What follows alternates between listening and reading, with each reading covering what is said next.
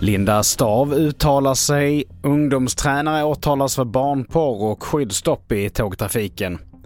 Det här är TV4-nyheterna som börjar i Sudan där eldupphöret i huvudstaden Khartoum har misslyckats, det rapporterar TT.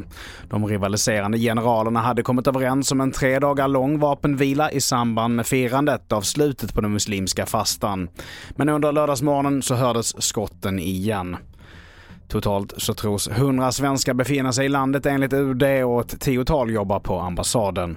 Vidare till Sverige och för första gången sedan Mats Lövings död så uttalas nu Linda Stav, tidigare underrättelsechefen för polisens nationella operativa avdelning. Till medierna i P1 så säger hon så här. Mediernas rapportering har varit personfokuserad. Den har varit onyanserad. Alla fakta som har kommit fram de visar att jag har rätt kompetens för mitt uppdrag. Men ändå så har medias rapportering om mig till stor del handlat om att jag var fel person på fel plats. Och det var efter tillsättningen av Linda Stav som Mats Löving utreddes för jäv eftersom de hade en personlig relation. Stav har nu anmält flera, flera publiceringar till Medieombudsmannen. Och vi fortsätter med att en man i 50-årsåldern i Blekinge åtalas för barnpornografibrott efter att 1200 bilder och 18 filmer hittades på mannens dator. Det rapporterar Blekinge Läns Tidning. Det var när mannen lämnade in sin dator för service som materialet upptäcktes och anmäldes till polis. Och enligt uppgifter till BLT så har mannen ett uppdrag som barn och ungdomstränare i en idrottsförening.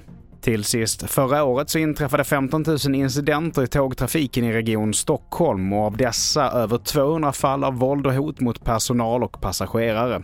Det skriver Arbetet. Enligt facket så har antalet incidenter med risker i arbetsmiljön ökat sedan ensamarbete infördes. Efter att ensamarbete redan införts på hälften av tågen anser skyddsombuden inom fackförbundet ST att incidenterna varit för många och från och med måndag inför de ett skyddsstopp mot ensamarbete. Och reporter här var TV4s Kalle Hedlund. Fler nyheter hittar du på tv4.se. Jag heter Mattias Nordgren.